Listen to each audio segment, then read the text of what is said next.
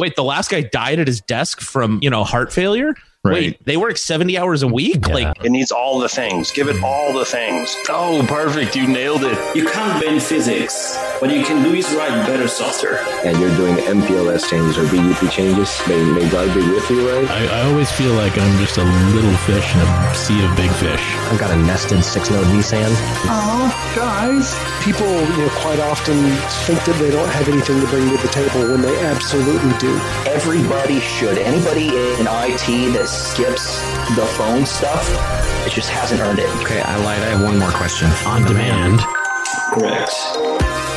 Welcome to GigaCast episode 35 for Friday, January 31st, 2020. Live to tape from the GigaCast headquarters. I'm Britton Johnson. And for my home office, I'm Tony Reeves. The home office is done, It is finally complete. except for your microphone situation, but we'll figure that out eventually. Yeah, so it's just pretty. It's just a boom mic. Yeah. How, do you like your chair? Um, it's comfy. It's not as comfy as certain community members, not naming any names, Tim Davis told me it would be, You know, but it's good. Tim is one of these than what I had. guys. He, Tim is one of these guys where he's a big, real, like enthusiastic fan of the things that he really likes. Well, I don't. You can see a little bit of it here. It's it's a Secret Labs. It's almost like a uh, kind of like a race car seat. It's a, it's supposed to be a gaming chair, but it's got nice uh, Recaro support there, lumbar support, and it's a nice pillow. It's pretty comfy. See, I I, I worked for years in a, in a office in a fancy office where they had the the Aeron chairs, so they're mesh. So I Yep. when I bought a chair for my office, I got the cheapest version of that that I could afford from Sam's Club, and Nice. I because after working in des- desktop user support and having to like sit down in office chairs that aren't mesh like this, and you feel the heat from a person who just got up. It's just it's, it's the, mo- It's the always mo- gross. It's the most disgusting thing in the world. and every time I would go to somebody's desk to help them for something, they would just be like, "Oh, don't you want to sit down?" And I'd be like, "Yeah, no, I'm okay standing, thanks. The heat on the butt. I don't need to feel your essence." yes. So I feel your pain. yeah. So all right, should we just let should we just get the cat out of the bag right away, Tony? Sure, I'm sure everybody knows about it already. All right. Well, um, sad news across many different parts of the company. Um, and uh, Tony, unfortunately, didn't make it a year. So I know you've kind of taken the initial shock fairly well. You've got opportunities coming your way. hmm So, you know, my condolences first and foremost. Thank you. I appreciate that. And second of all, yeah, um, what we kind of wanted to talk about today, even before this happened, was some career stuff, which we don't usually do. But, you know, now it seems, you know, kind of uh, apropos, I guess is maybe the right word. Maybe not. I don't know. Um, so, first off, you know, we, we got my brother Heath because he, he started a Twitter you know something or other, and uh, our good friend in common, Cody De Arkland, who's who just left VMware to go to HashiCorp. Um, you know they had you guys started quite a quite a rant on um career transition points, and so we thought we'd kind of dive deep a little bit on that, and just kind of talk about you know those points in all of our careers where change happens.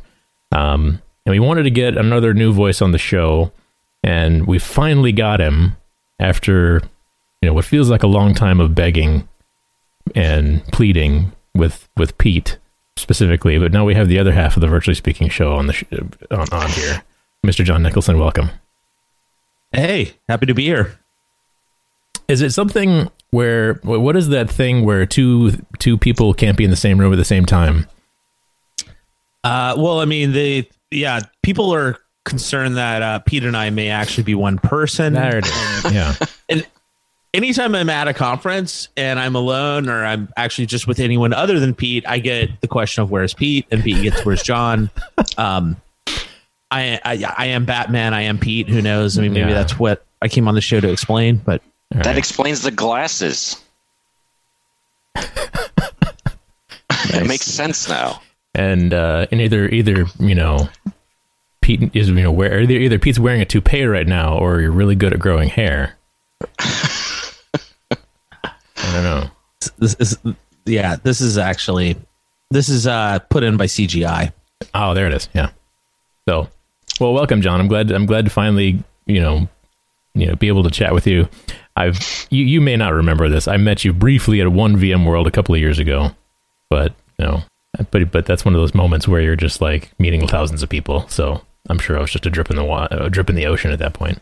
I think the glasses stand out. You know, it's um I used to wear glasses, but uh, people have glasses if they have a unique glasses pattern, those match. Yeah. I'm going to say this is the point where Britton says, I didn't wear glasses two years ago. yeah, I know. I know. I was setting him up. I was setting myself up for that. No, it's okay. So, all right. Um, where do we start?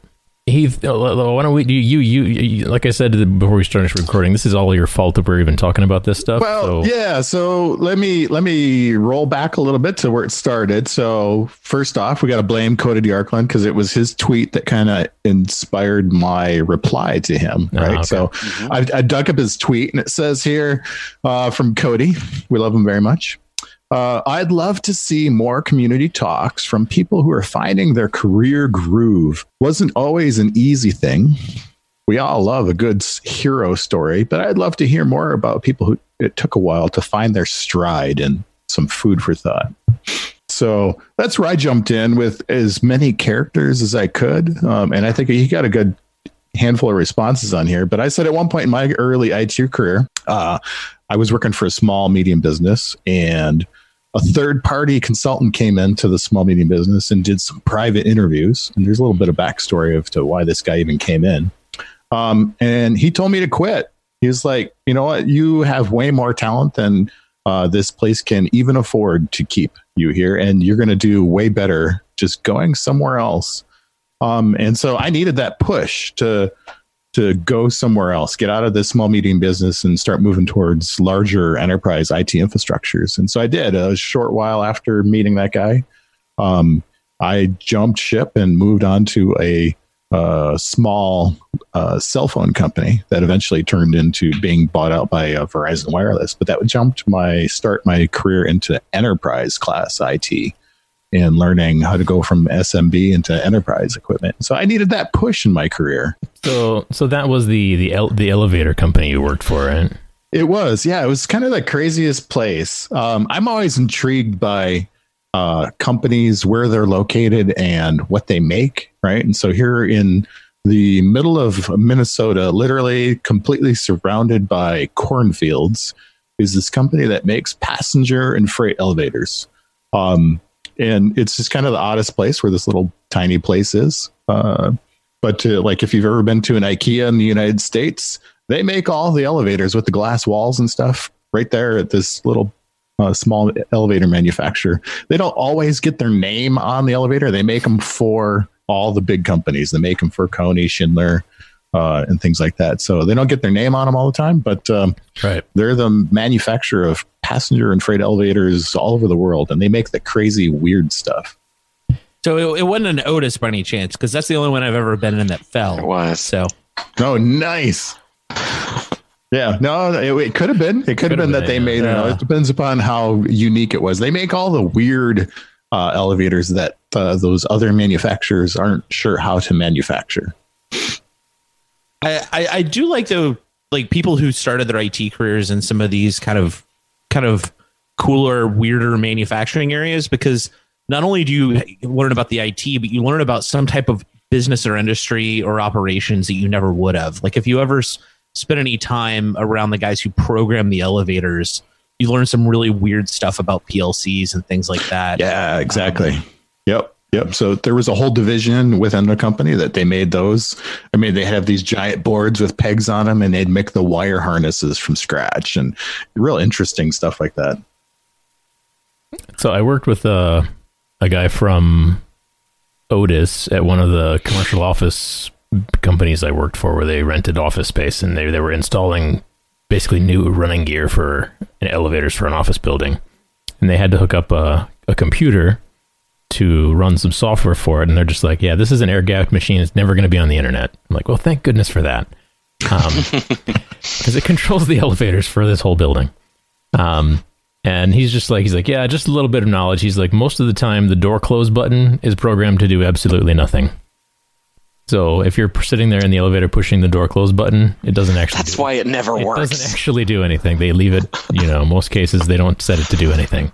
Yeah, there are definitely some placebo buttons. Uh, Depends upon how the uh, the person purchasing it wants it wired. yeah, you- you can- It's it's it's there for operator mode. So when there's actually or attendant mode where there's an attendant. in. yeah. Um, I, I my knowledge of obscure elevators comes from the construction elevator industry. Alimak Hek, I spent way too much time in their offices. So, but this is the the fun of some of these early IT career things is Right. you learn. You know, we talk about like elevator trivia here on on this tech podcast, but you learn some really interesting things operationally. Um, you know, there's a lot of different queuing theory that you can learn um, from these things. You learn supply chain, you learn dealing with warehouses.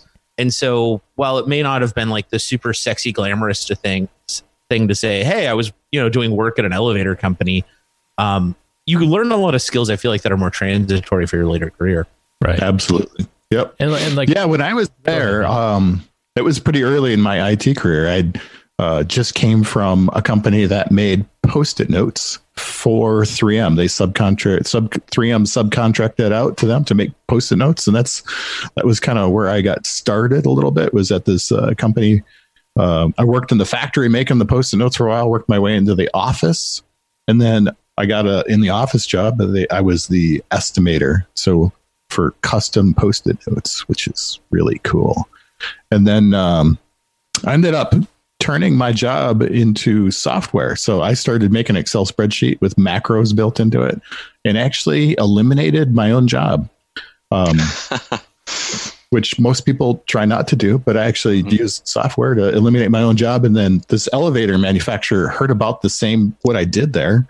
Um, they were near each other in the same town, and um, so they invited me to come over to their company to do the same thing. They were at the time making elevators, uh, quotes, going through books, pouring over parts and pieces, and engineering them all on paper.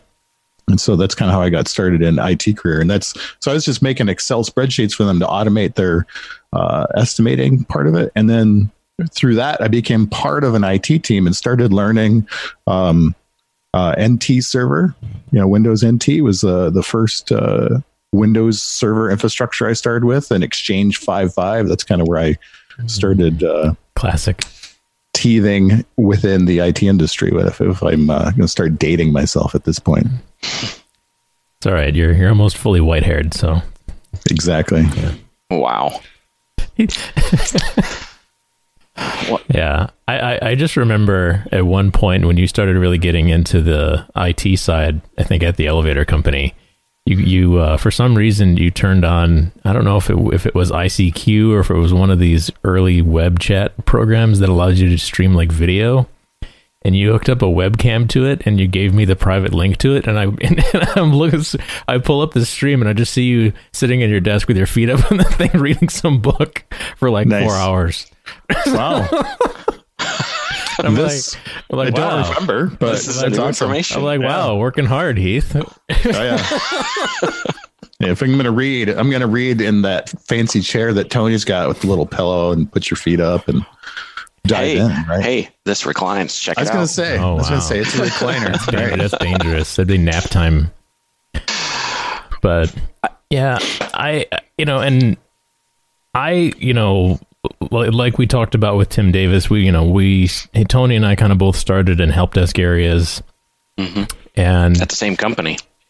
Well, yeah, I, I you you joined a after I'd been there for a couple of years, um, but like the thing that that I picked up right away is the you know especially being the introverted nerd, um, you don't really like to talk to people, but when you're on the phone it has a help desk, you have to learn how to talk to people and calm them down in you know frustrating situations and all that kind of stuff.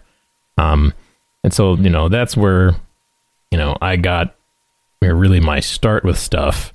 And then after a while, I'm just like, you know, like this is just, it, you know, you got to get out. I mean, it, you're, you either be, you get sucked in and become a lifer in that type of an environment, or you got to just, you know, t- take a jump and get out.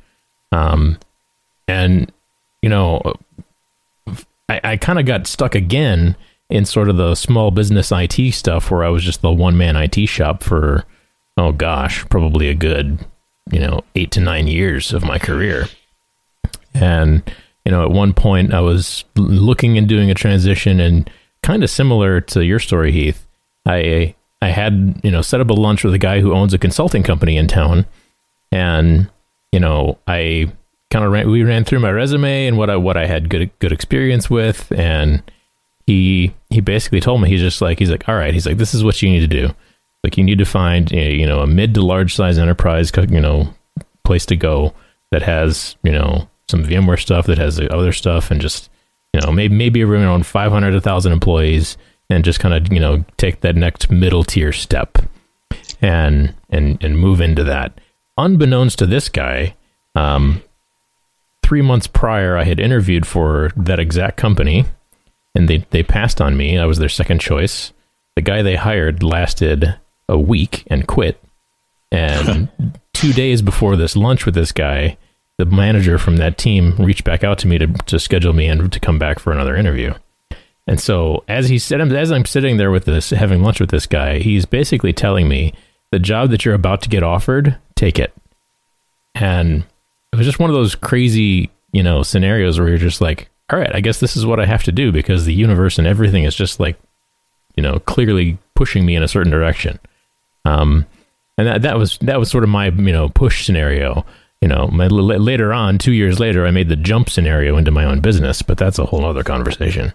Um, yeah. So looking back at um, how I went from post-it note manufacturer to elevator manufacturer, that was a pull so, like I said, I, I eliminated my own job. They ended up giving me another job to kind of do more estimating in a different product division there, um, and started doing the same kind of work. But uh, like I said, word got around within town, and so that happened through uh, my network, right? So it happened through some family and how they knew some other pro- business professionals in the area. And so networking plays a big key role in finding jobs within, uh, I, I, would suspect, any career, right? So uh, at this point, I had uh, talked to my fa- at the time father-in-law uh, about uh, what I did at the post note manufacturer, and he knew a guy that was the VP over at the elevator manufacturer, and he told him about me.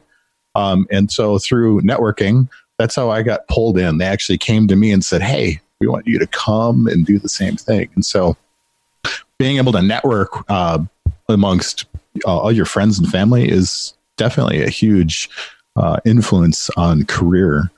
Uh, I'm sure John has some networking uh, scenarios or stories he could tell us about as well. Uh, so, n- networking, uh, honestly, I blame networking for how I ended up in my current job, but it's honestly, now that I think back, going to the job before that, um, it was, you know, talking with my VAR is how I got that job. Before that, it was um, uh, recruiter who was a friend from college. I've I've never actually been the spray and pray resume guy. It's always been kind of off of knowing someone. You know, well, you can't um, do that anymore, really. Yeah, it's. I mean, it's and actually having been the hiring manager on the other side and and having a situation where I didn't have a, like a direct recommendation for a role and I I opened the floodgate of the online submission form. Oh, geez. You will get 800, you know, resumes for a role and you'll end up with some stuff in there. It's like, okay, I need a you know a, an MPLS network engineer who can do the following things and do storage virtualization. Wait, your current job is massage therapist. Like, right? Well, I you know I say that as someone who previously was you know an English teacher. Um, was my previous you know uh, overseas was my previous experience before you know entering IT. So not, not knocking people for for transition roles, but right. Um, I was going to say it, my my current job actually the original like link to hey you should apply to this came actually over Twitter. Uh, Duncan sent me a, a link, and so it's um, never never underestimate yeah those networks. Also reach out to people because people may not know you're looking um, in regards to that, but it's from the networking side, yeah, I, I, can't stress this enough. Go to your local VMUGs. be active if you're in the vExpert. Um, we've got that Slack, which is this giant you know, um, great way to to network with people around the globe. Um, there's a lot of stuff out there. And I would say for me personally, I, I worked for a large corporate outsourcing company and I was I was not happy doing what I was doing. I was good at it, but I wasn't happy. I was doing a lot of customer service and interaction on behalf of a lot of Fortune 500 companies that we had contracts with. And the opportunity came to move over into the IT sector. I had already had uh, the background of the help desk experience that I had uh, at the company that Britton and I started with. The am I am I back? Oh, there you go. There you go. Yeah. Hopefully that doesn't happen again. My headset just got taken over by another audio device. Um, I was working in the IT department there and I was learning a lot, doing a lot, but it was all office based stuff. And I wanted to do more. I wanted to get into this virtualization stuff. And being, you know, extremely long time friends with Britton and Heath, they both really strongly pushed me and encouraged me to to learn new things, to get out of my comfort zone. And I ended up making the jump about five, six years ago to a manufacturing company. And I learned a ton there. And like you guys were talking about earlier, it was fascinating to me doing IT support for an office organization and then going into the manufacturing realm, seeing how the PLCs communicated and talked on the network and how we had software applications that would talk to the FedEx packager at the end of the line after things ran through all these mechanical automation steps. Uh, and doing this was a paper converting industry. So we'd take in raw paper products and out the other side would come a finished product ready to ship. And a lot of that stuff, it all prepared me for, you know, the customer experience that I needed to have at VMware. It all it's amazing how it all kind of works together and, and helps you as your career progresses. Well, it's interesting you talk about those being able to have those conversations. I, I I've seen a lot of kind of even some reaction lately to the discussion of soft skills um, and how important they are. And I think soft skills is actually kind of a terrible term for them. They're just general skills. Everyone needs to be able to communicate. Um, everyone right. needs to be able to have some empathy for your users or who you're working with. Um, I've seen a lot of people limit their careers by not being able to have, you know, qu- quick conversations or, or, get those things through um, in regards to that. Yeah, and, and and to that end, I mean, I I posted this last week um, on Twitter. Um, I, you know, I've I'm realizing the more as I grow and becoming to try to try to become an NSE, you know, that you're, you're having to deal with a lot of different types of personalities and how to communicate with different people and different people communicate in different ways. Um, mm-hmm. And so I heard about this guy's book a couple, you know, a year or so ago. Um, his name is Ian Morgan Cron. Um, and he's got basically this really popular bestseller book about this personality profiling type system called the Enneagram. Um, and the, the book's t- entitled "The Road Back to You," and it's it's pretty crazy because like I started reading this book, and he starts the, the, the enneagram is broke out into nine different personality profile types, and you know he starts off with type profile number eight, and I'm reading this and I'm and I'm going through it and I'm just like, oh my gosh! Like the first two bullet points, I'm like, this is my wife, and you know, so I read through the whole thing, read the chapter on her on, on what I believe is her her personality type, and I'm like, I'm like, honey, you got to look at this. And, and I give her the book, and she's just aghast at about reading about herself. And she, you know, and then, and then immediately she steals the book from me and goes on to find everybody else in our family. and and and it's it's quite you know like when you start to look at some of this stuff like I've I've read other personality profile type things before but this thing it's pretty well spot on for everybody that we know.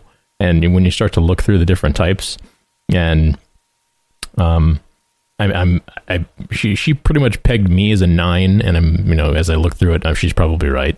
Um, and if if you're interested at all in kind of yeah learning about how other people think about stuff, look at this guy's book because I mean it's fascinating the stuff that the the, the just just the way that people receive criticism or you know some people like you know want to you know be really helpful and they think they're being helpful when you as a different type of personality don't see that as being helpful.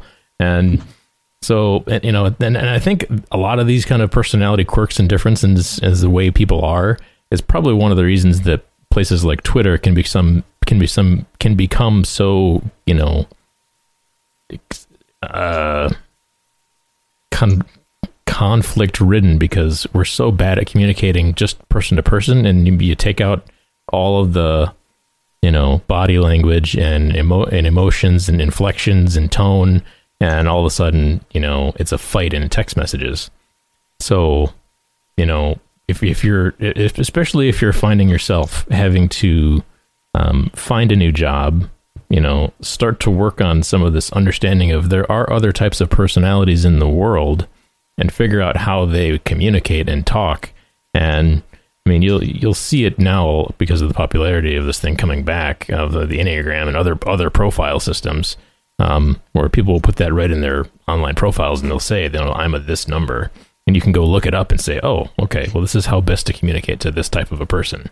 And it may seem like, you know, pigeonholing and, you know, and kind of profiling people in a box, but quite frankly, I think it works because, you know, there's there's ways like like one of the things for my wife is she likes she, she actually enjoys conflict and and she enjoys kind of the pushback.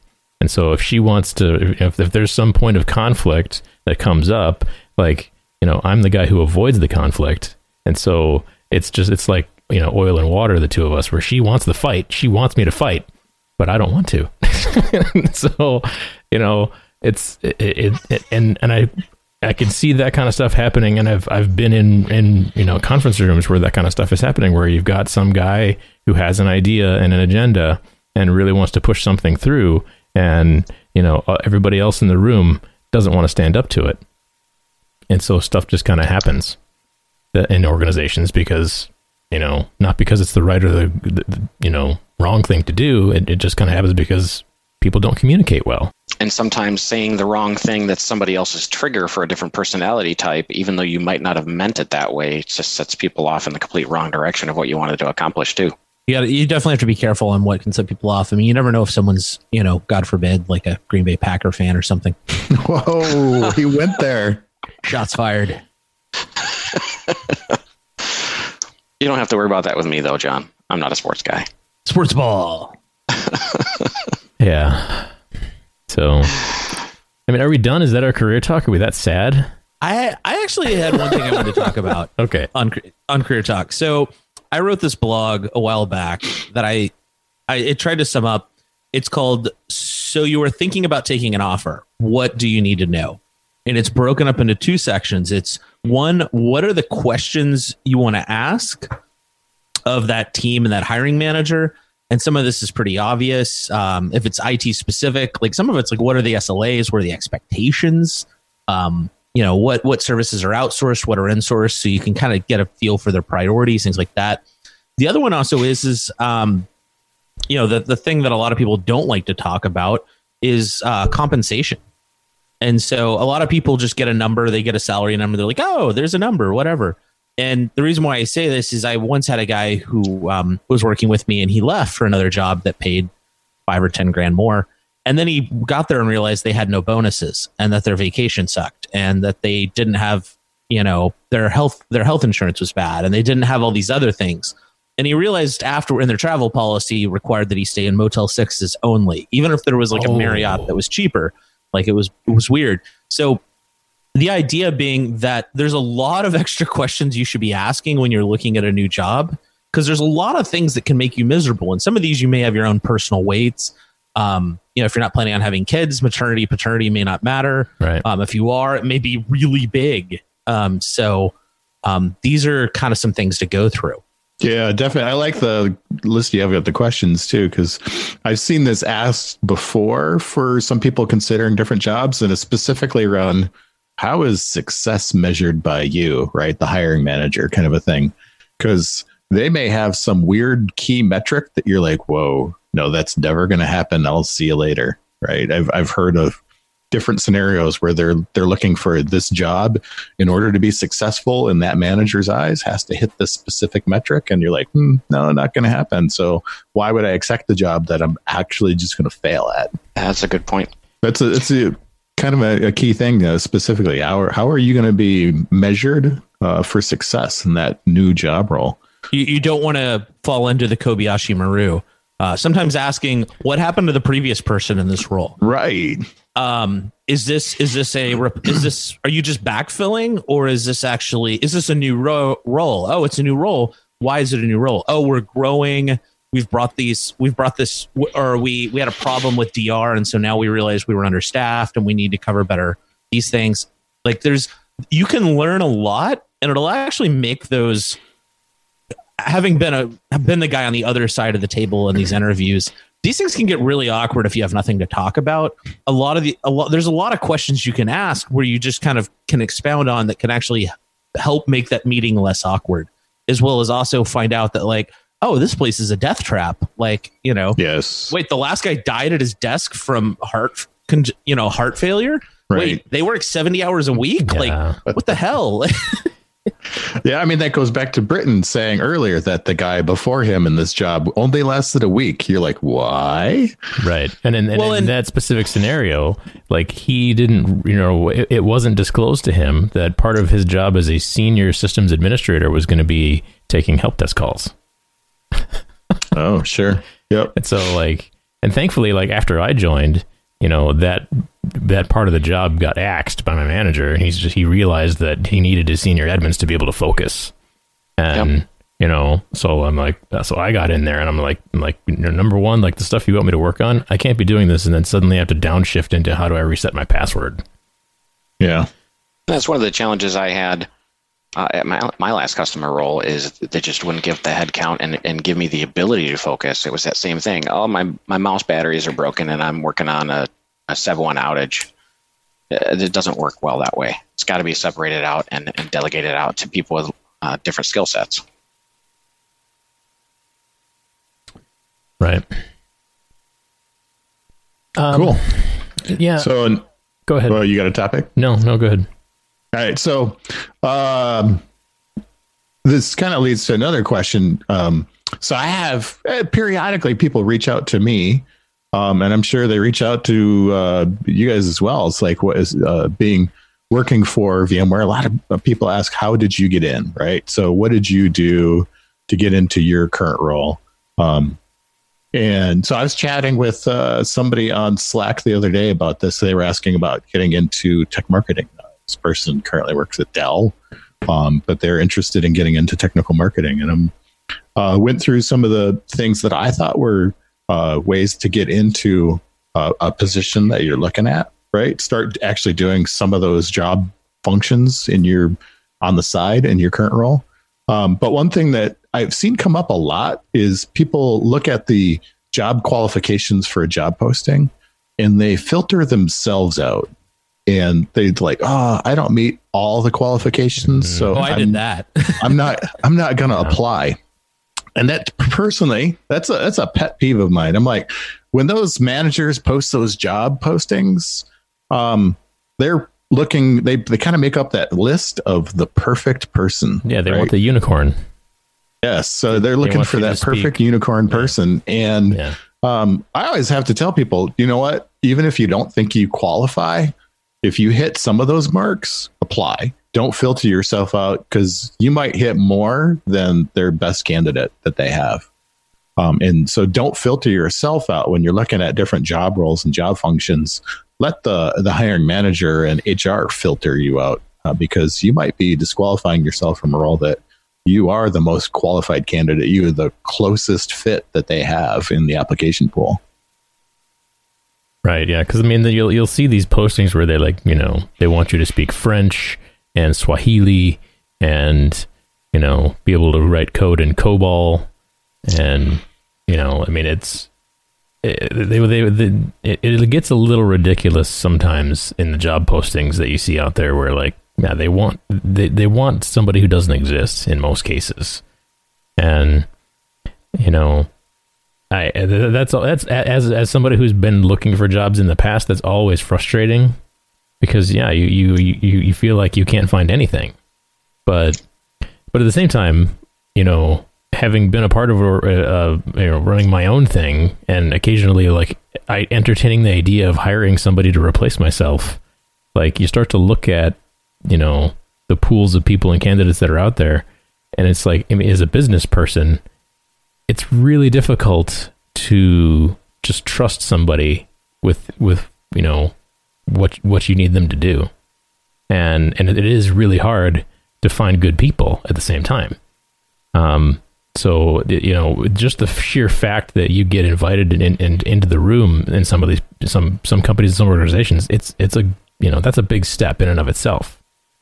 So and and especially if you're joining a smaller organization, like if you're you know in in a you know joining a small consulting company or joining you know joining a smaller small medium sized business, I mean, you kind of have to you know approach it from a different level because they're going to want you to care about things almost as much as they do, um, especially if you're talking to the owner of the company. And that's a difficult position to be in when you're, you know, trying to interview for a job, um, because quite frankly, nobody cares about their business as much as the owner does, and nobody should, um, realistically. But you know, enthusiasm counts big time in in those kind of things.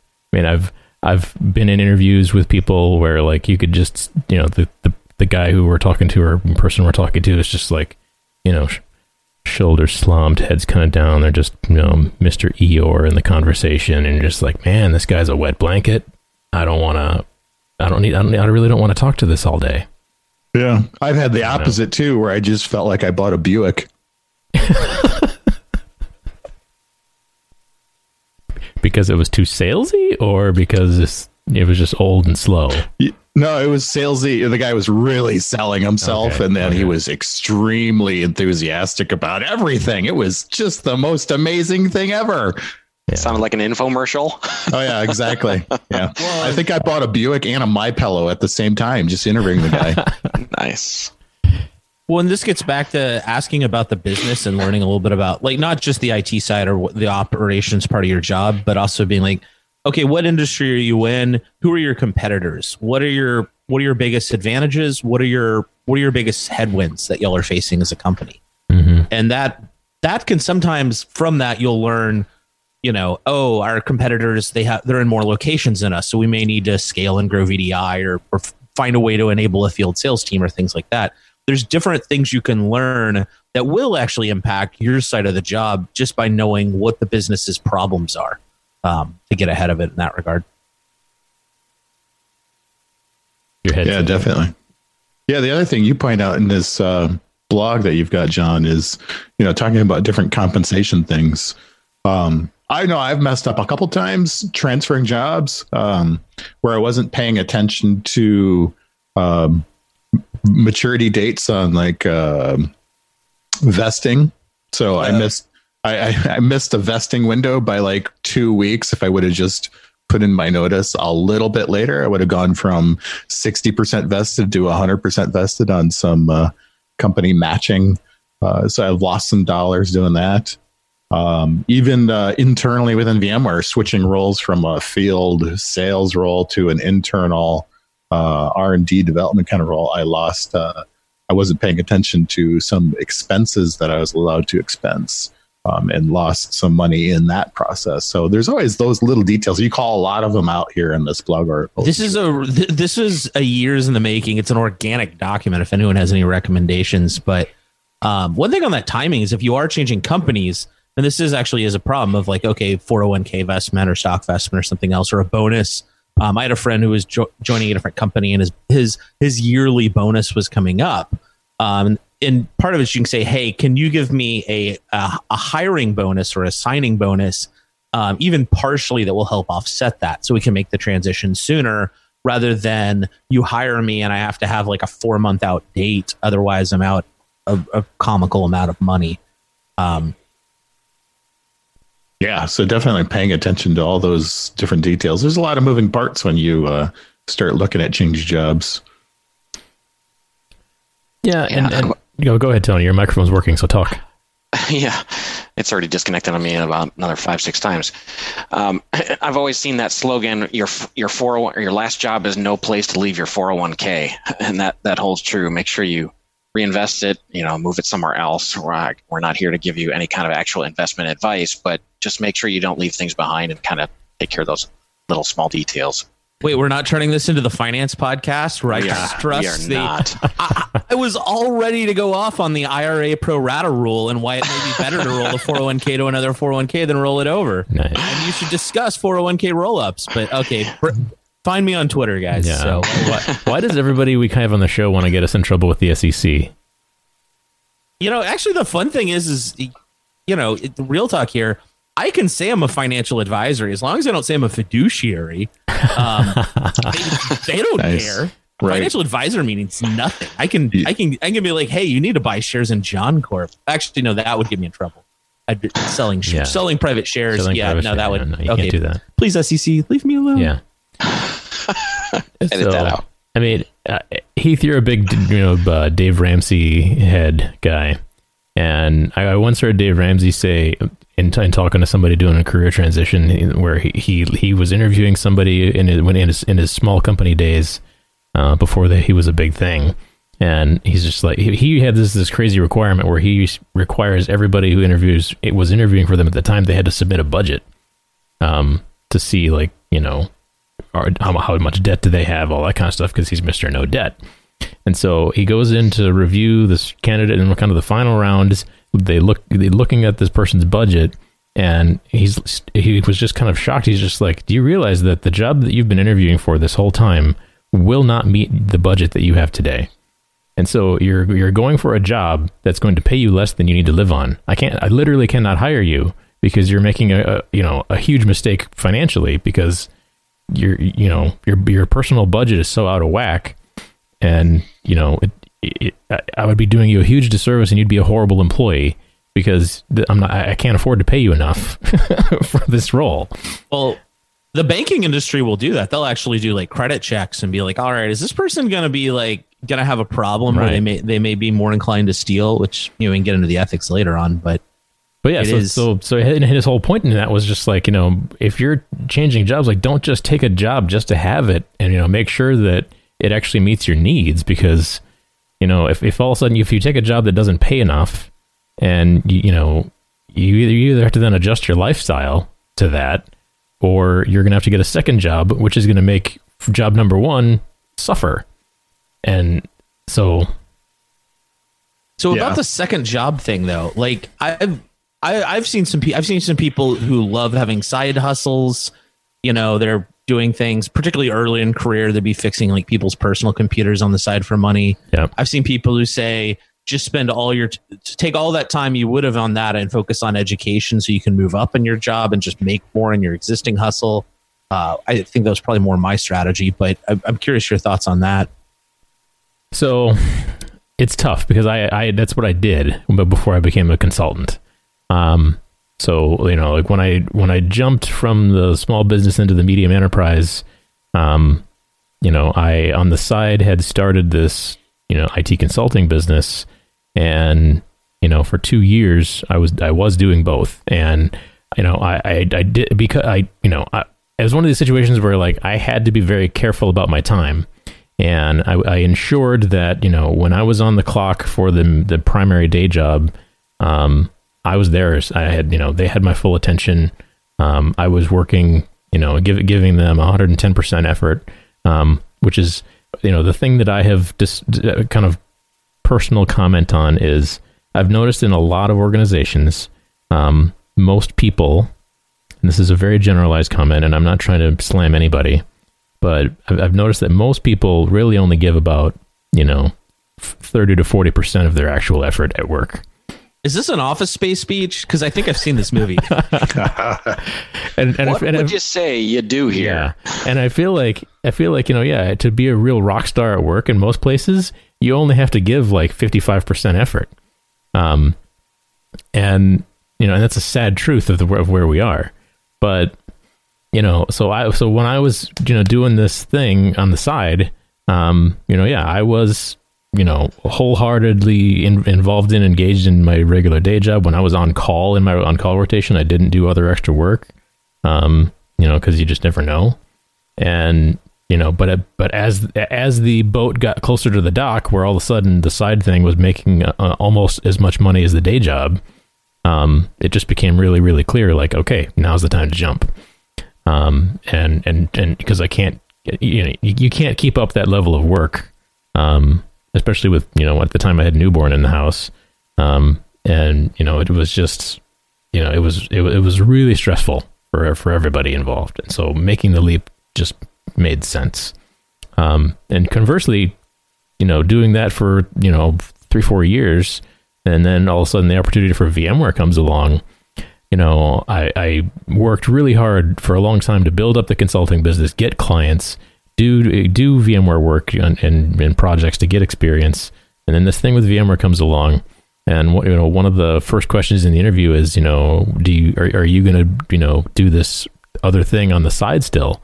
And I'm just and I told him straight out, I'm just like, there is no possible way that I can do both and be successful at it and have a and maintain my marriage because know there is it, it, it's too much like you know and especially with the amount of travel and stuff that I have to do for VMware now um so I've told them I'm like I am to the point now where I'm fully glad and ready to put aside the consulting business you know let Gigabrit go to bed and be you know VMware Britton Johnson and not be my own thing anymore.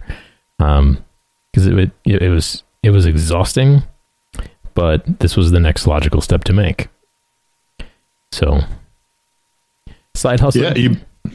Last thing, side hustles like vary, you know, for people. Like for me, it was a real business. Um, for some people, it's just posting pictures on Instagram. But, you know, go ahead. Who was talking? You were talking. No, I thought that was John saying something. No, I, I like that how you know earlier career you were able to make that balance, but then you know as family of things evolve, as the job becomes okay, I can't just put in thirty percent and get this job done and execute. Then it becomes you know a choice on that side hustle, or sometimes the side hustle, as you say, becomes a job. Go consult, but yeah, I've I've also seen like the dark side of this, where like I'm sitting there, there's an outage, and like the sysadmin goes away because he has another outage at his side Right. hustle, and it's like, come on, man. Yeah. Yeah, that's or not- the that's not cool. and, and also your statement on people like you know really only get 40% any of us who have ever managed a web filter we know everyone's on zynga all day. Oh. like it's like you know you walk through an office you're like you know that network admin who spends 90% Right. of his week on you know managing his fantasy football team and Right. But like there, Um, there was one small business I worked for where like the the assistant to the, you know, owner of the company, her office window was backed up to the uh, the front door of the building. So every day that I would walk in, I would just see her scrolling through Nordstrom Rack online. And I'm just like like wow. Just you know, you can't you can't you're not even trying to hide it.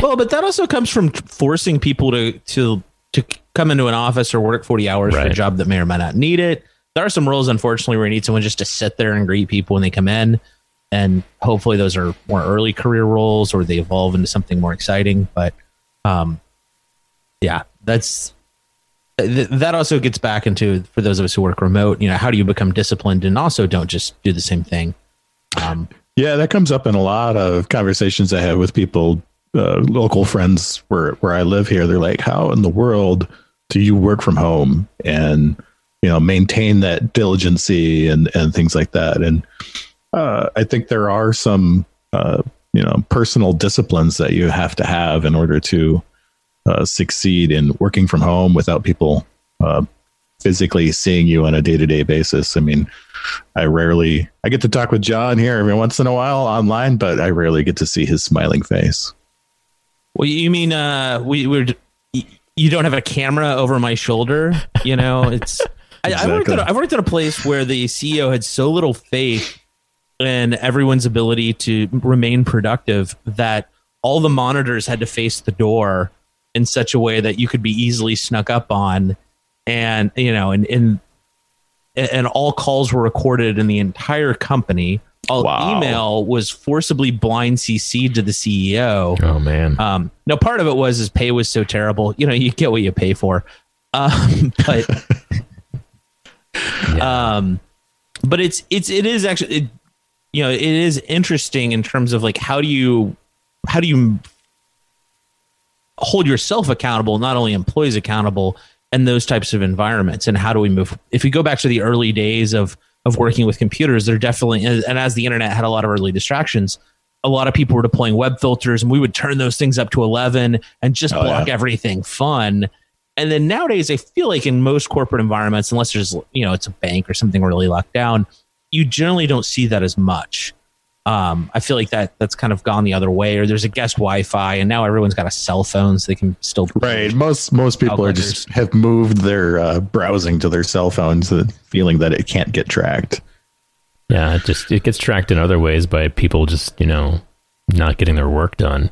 But like, So can your can your employer pay DoubleClick to get all the or one of these dark data brokers to find out how much you're goofing off? Like instead of instead of selling you things, can my can HR find that out the wrong way?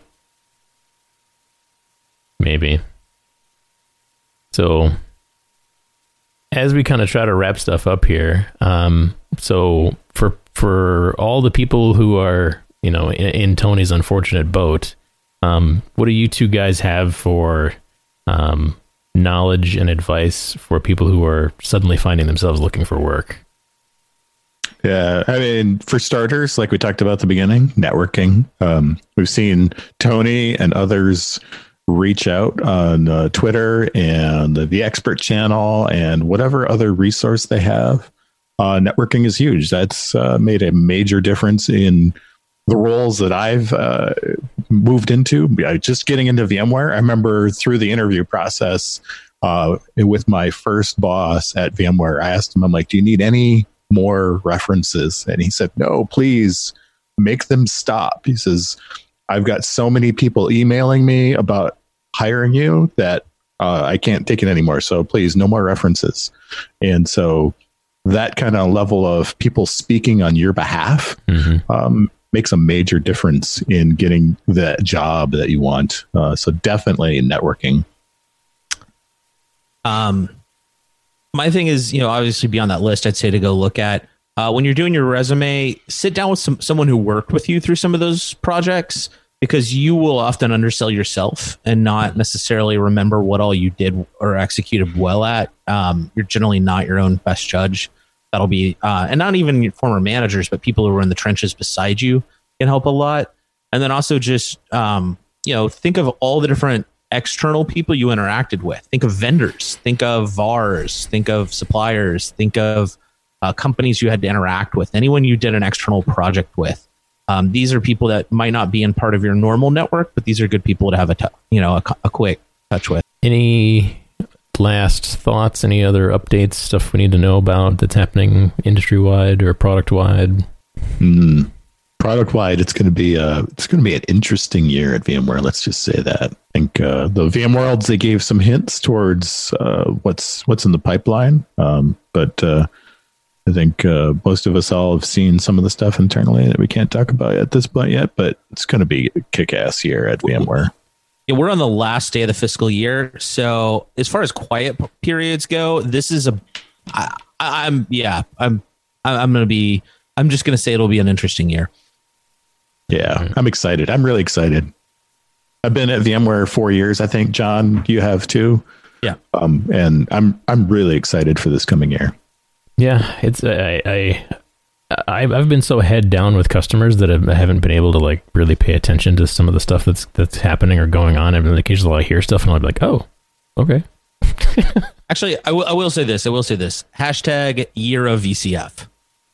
Yeah, totally. Uh, hasn't that already? Yeah, that, I feel like that's already been the thing. Maybe that's just because I'm No, no, VDI. this- that was the year of VDI. yeah. Last year was the year of VDI. I don't know how that well that worked out for the Horizon people, but um, this year definitely the year of Cloud Foundation.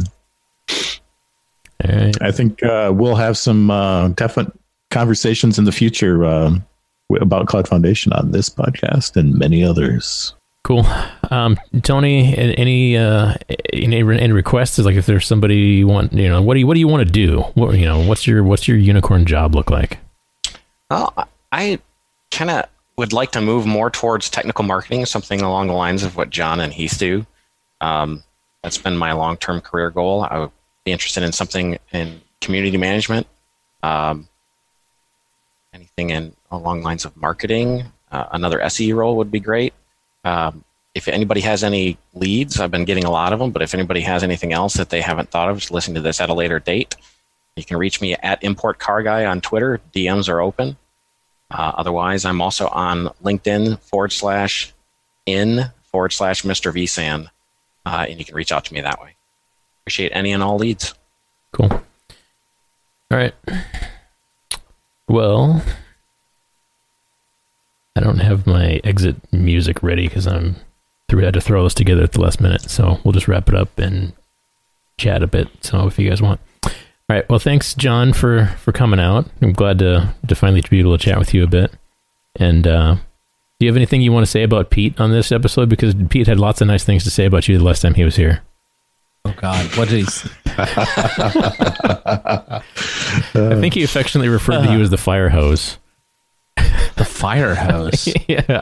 That I talk too much? No, he, he he he said something about you know he just he turns you on and you spew a bunch of tech and then you know turns turns it turns it down slowly. Yeah, no, that is. Well, I mean, that's all the editing he has to do. I I, I feel really bad for Pete because I make it, he has to edit so much of you know. Our podcast is very much a, a labor of Pete's love of be- of spending time staring at the raw waveform and being like, all right, let's let's get rid of that. Um, All right. But he was he was very you know he was very complimentary of you. So go back and listen to our last episode from December. He- you know. I, I will say, I will say, he is the master interviewer.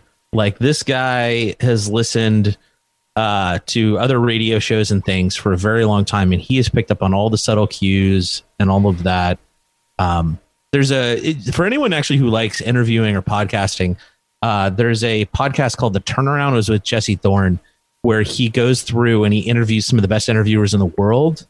Um, so people like even Jerry Springer, like who I mean, someone who's legitimately interviewed thousands of people, or you know, you got people like Howard Stern or, or Katie Larry or King. these people like this.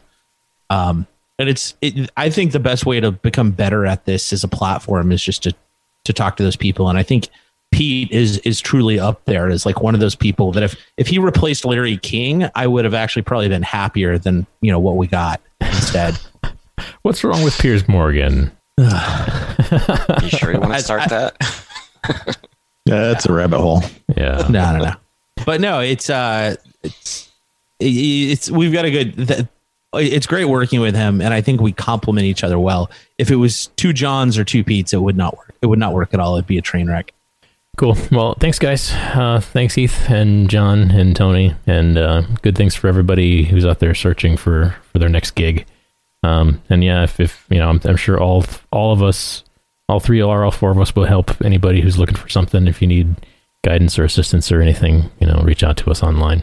Uh, Absolutely. and and uh, we'll we'll connect people and make things happen as we as we get there. So, thanks everybody.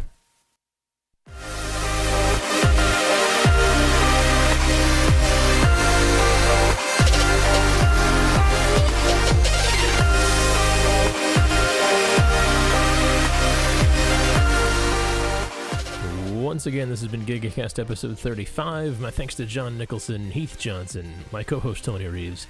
Uh, next up, we're doing a deep dive comparison between VMware NSX and Cisco ACI. Keep an eye out for that with our special guest, Mr. Paul Mancuso.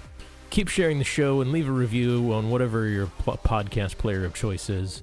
Thanks for listening, everybody. We will talk to you later.